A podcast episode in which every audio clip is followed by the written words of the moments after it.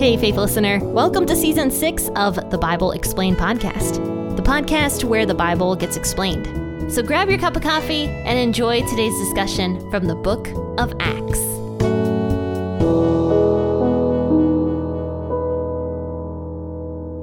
Happy Tuesday, friends and faithful listeners. This is Jenn with the Bible Explained podcast. Today we're going to be in the book of Acts because it's Tuesday. And on Tuesdays and Thursdays, as you guys know, I do a New Testament episode, and we happen to be in the book of Acts right now. So we're in Acts chapter 13, and we're talking about the first missionary journey of Paul and Barnabas, and also John Mark. Now we're going to find out what happens to John Mark today. And also, we'll be discussing the leadership of Paul. So grab your cup of coffee or your cup of tea this morning to enjoy some scripture reading together with me. And we'll be reading Acts chapter 13, 13 through 33 this morning.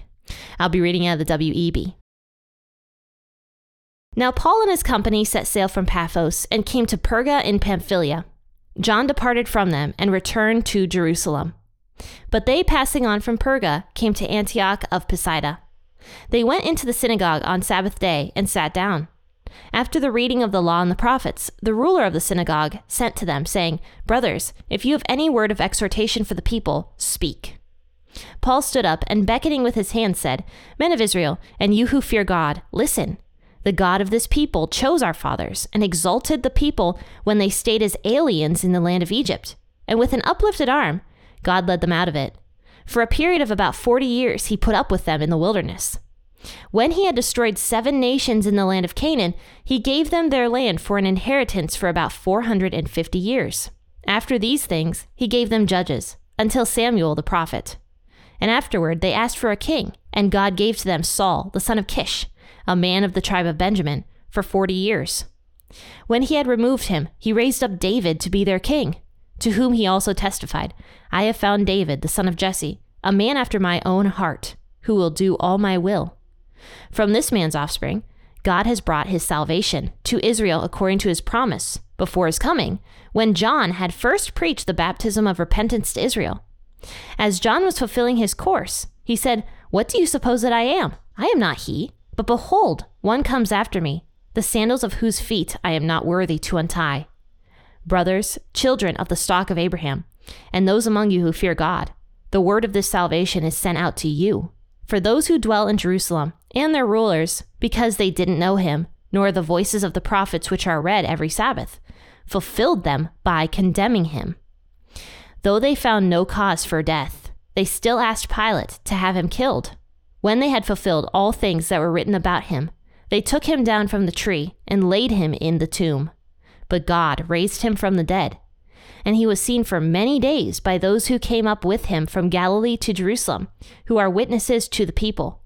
We bring you good news of the promise made to the fathers, that God has fulfilled this to us, their children, in that he raised up Jesus. As it is also written in the second psalm, You are my son, and today I have become your father. Psalm 2, verse 7. So this entire thing we just read is just the gospel in a nutshell, and it is the uh, the point of the Old Testament as well. And so anytime anybody ever says, "Oh, you don't need the Old Testament, only read the New Testament," that's not true because if you don't understand the Old Testament, if you don't have that history to go off of and you don't understand the Old Testament laws either, you're not going to fully be able to comprehend why it was so important and so necessary for Jesus to come to earth.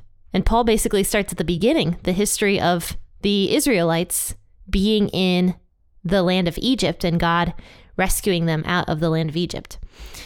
So, verse 13, though, to start from the beginning, it says Paul and his company set sail from Paphos and came to Perga in Pamphylia. That's a lot of P's. and it says John departed from them and returned to Jerusalem. So, we don't exactly know why John Mark, because that's who this was, we don't know why he departed from Paul and Barnabas. We have no clue. A lot of people assume, based on scriptural context, that John Mark started getting very scared to spread the gospel. He was scared to travel with Paul and Barnabas and experience um, persecution potentially, so he just went back to where he was comfortable, back to Jerusalem. Now we know that this really affected Paul. He was very upset that John Mark left the the company. And the reason we know Paul was so affected by this is because Barnabas and Paul actually ended up splitting over this issue. They got into some sort of quarrel over John Mark leaving the, the party. And Paul was having a really hard time accepting John Mark back into the fold after John Mark left. And once again, we don't know exactly why John Mark thought it was a good idea to leave, but whatever it was, it must have felt very hurtful, specifically to Paul. He might have even felt kind of betrayed by John Mark's leaving of the group. And uh, maybe, maybe it was because John Mark had a quarrel with Paul. Maybe he didn't like Paul or something along those lines. We don't know. But we do know that, once again, this, this was a big issue for Paul specifically. So it says that John Mark or John departed from them and returned to Jerusalem. But it says that Paul and Barnabas continued on their way. So they came to Antioch of Pisidia. So this is not the same Antioch um, that we were talking about in the last chapter. This is Antioch of Pisidia. So this is not where that big church was. This is a different area. So it says that Paul and Barnabas go into the temple the, the Jewish temple that was in Antioch of Pisidia. And all they did was actually sit down for the daily reading of the scriptures. So they're just sitting there and they are guests in that temple. And a lot of times, what priests would do after they were done reading an excerpt from scripture is if there was a guest in town or a different priest in town or somebody with some knowledge, they would actually ask them to stand up and talk about something. So they actually ask Paul to do it. They're like, hey, Paul, do you have any words of encouragement or anything you want to say to the people here? So Paul stands up and he's just like, yes, I have an opportunity to spread the gospel. So he stands up and he beckoned the people with his hand and he said, Men of Israel, and you who fear God, listen. Now, I did some research whether or not there would have been women present in this speech that Paul was making. And I, I, my my research is inconclusive because at some point in time, men and women were not worshiping together in the temple, though they're not exactly sure when that started. Men and women did pray together and worship together, though women were never um, speaking in the, the temple. They were not allowed to read from the Torah, but they were allowed to listen alongside the men. But at some point in time in history, men and women in Jewish Jewish synagogues stopped worshiping together. And then women had their section and men had their section. So I don't know if women were present in this speech that Paul was making, but once again, my Research is inconclusive. I do not know if men and women at this point in time worshiped together in the Jewish temple or not. But Paul specifically refers to the men. And so that's kind of why I think that maybe, maybe women weren't present, or it could just be that this is older English. And older English, when you hear the word men, it doesn't necessarily mean like just one gender of people. It means broadly all of humanity. you know, so I don't know. I don't know if women were present or not. But anyway, he says, Men of Israel and you who fear God, listen. So he's referring to not just Israelites here, but also to Gentiles who might be present. Because there were Gentiles who would attend the readings in the Jewish temple because they were devout, even though they hadn't exactly started following Judaism yet they still listened to Jewish teachings. And so it's possible that there were Gentiles in this room. So he says, And you who fear God, listen. The God of this people chose our fathers and exalted the people when they stayed as aliens in the land of Egypt. So, so Paul is starting like from the very beginning, basically, of the Israeli nation back when they were foreigners in the land of Egypt in the book of Exodus. And he talks about how you know, God led the Israelites out of Egypt and into the wilderness, and God tolerated them, or rather, put up with them, is what it says in the WEB.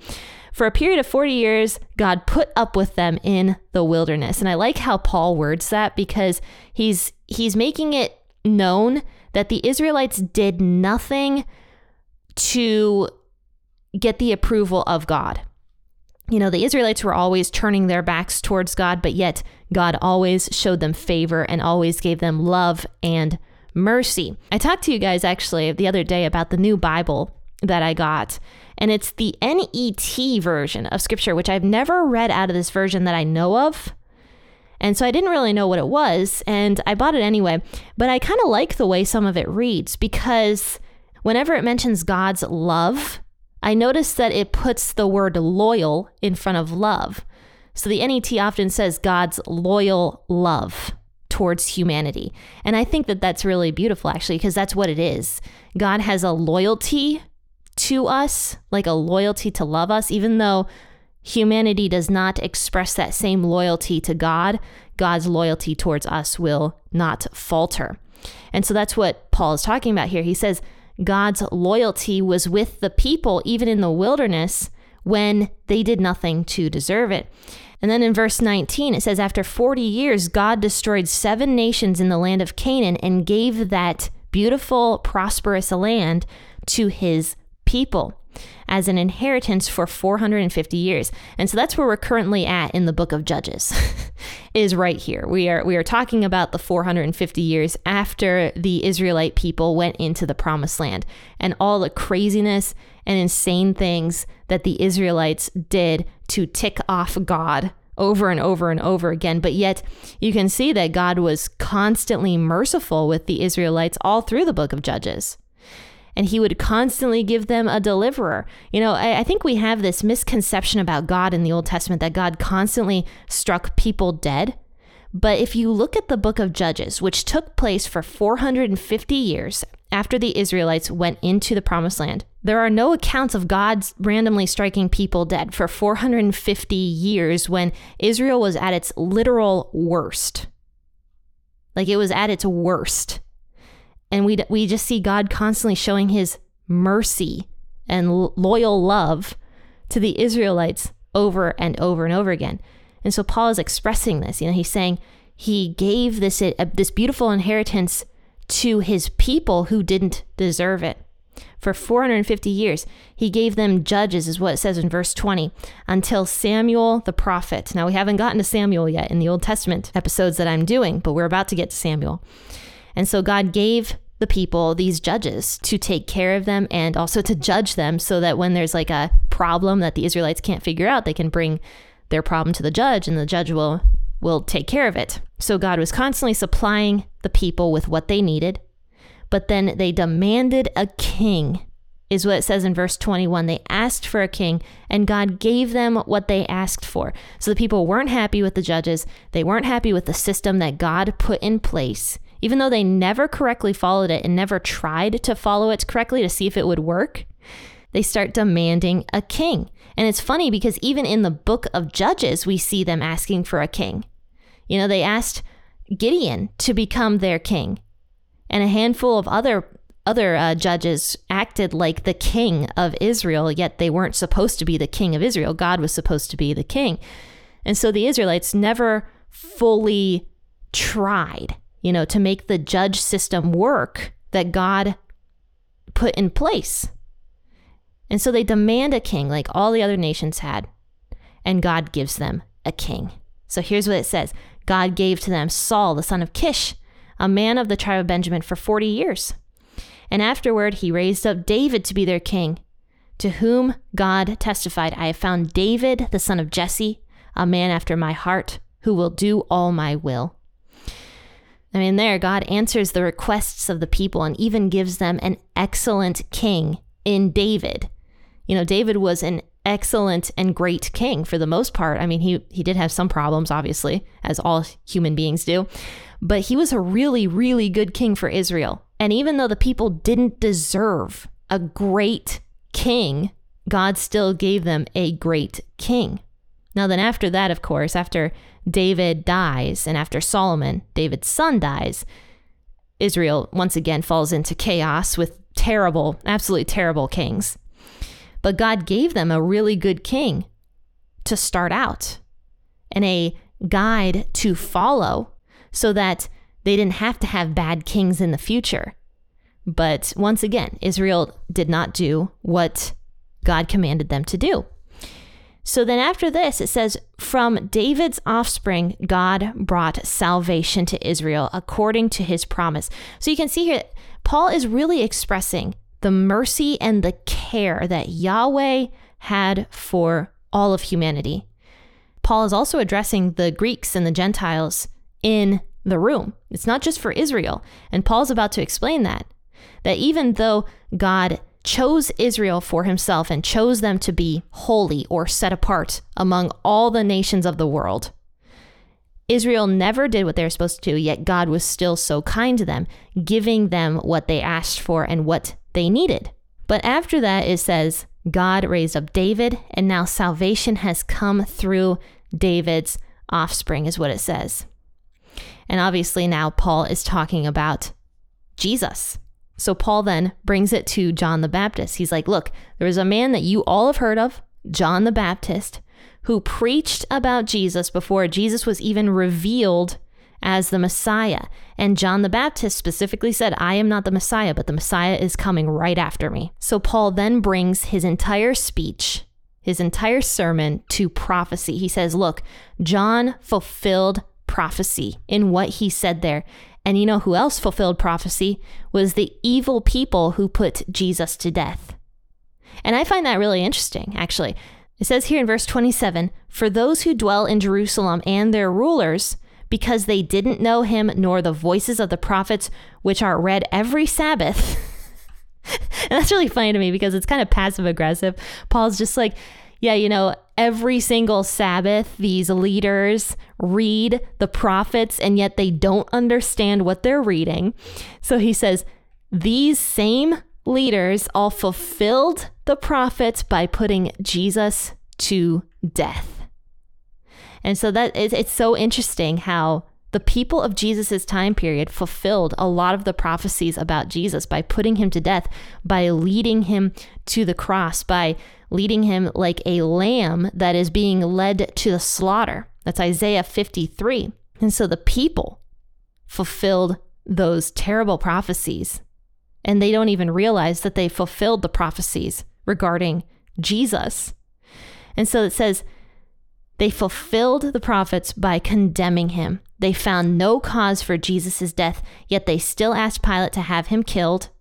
And when they had fulfilled all the things that were written about him, they then took him down from the tree and laid him in a tomb. But then God raised him from the dead.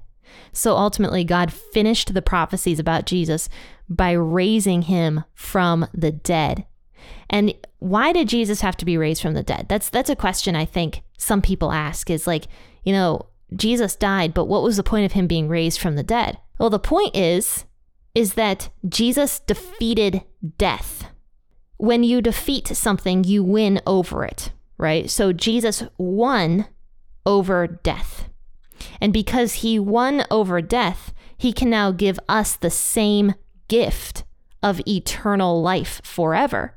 When we trust in Jesus as our Savior, we also win against death. Death no longer has the same sting that it used to have back before Jesus came down to earth. There's hope now for when we die, because when we die, we achieve the same eternal life that Jesus achieved when he was risen from the dead three days after he died and he gives that same free gift of eternal life to us. And so that's why we trust in Jesus as our Savior, as our perfect sacrifice who conquered death for us because we, we sinful human beings, couldn't conquer death because we sin. And the wages of sin, the payment for sin, is actually death. So, how could we possibly conquer something when we sin and the payment for sin is actually death? We couldn't do it. So, Jesus was the only one, the only sinless human being who could ever conquer death for us because he lived in a human body. He never sinned, and he was able to be that perfect sacrifice that completely erased the sting of death.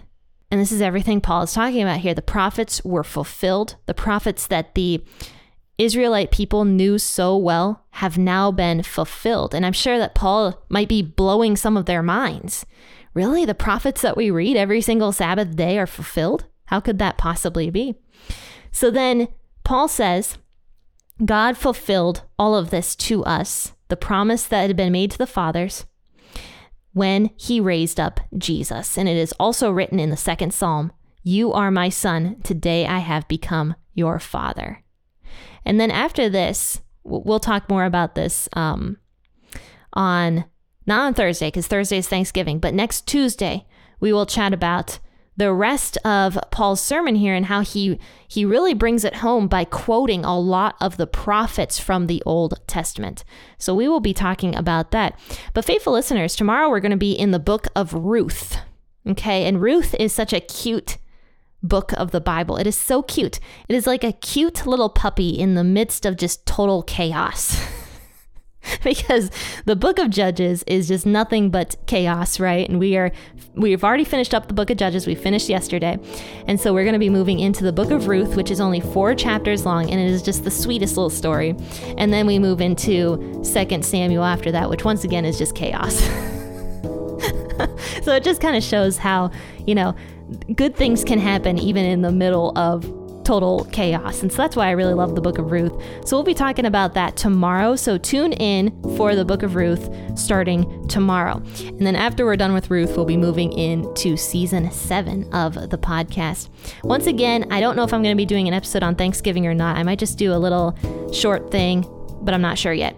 But there will not be a New Testament episode on Thursday, just to let you guys know, so that you can all enjoy Thanksgiving with your families.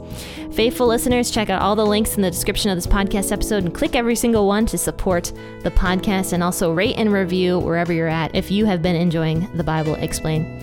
Happy listening and God bless.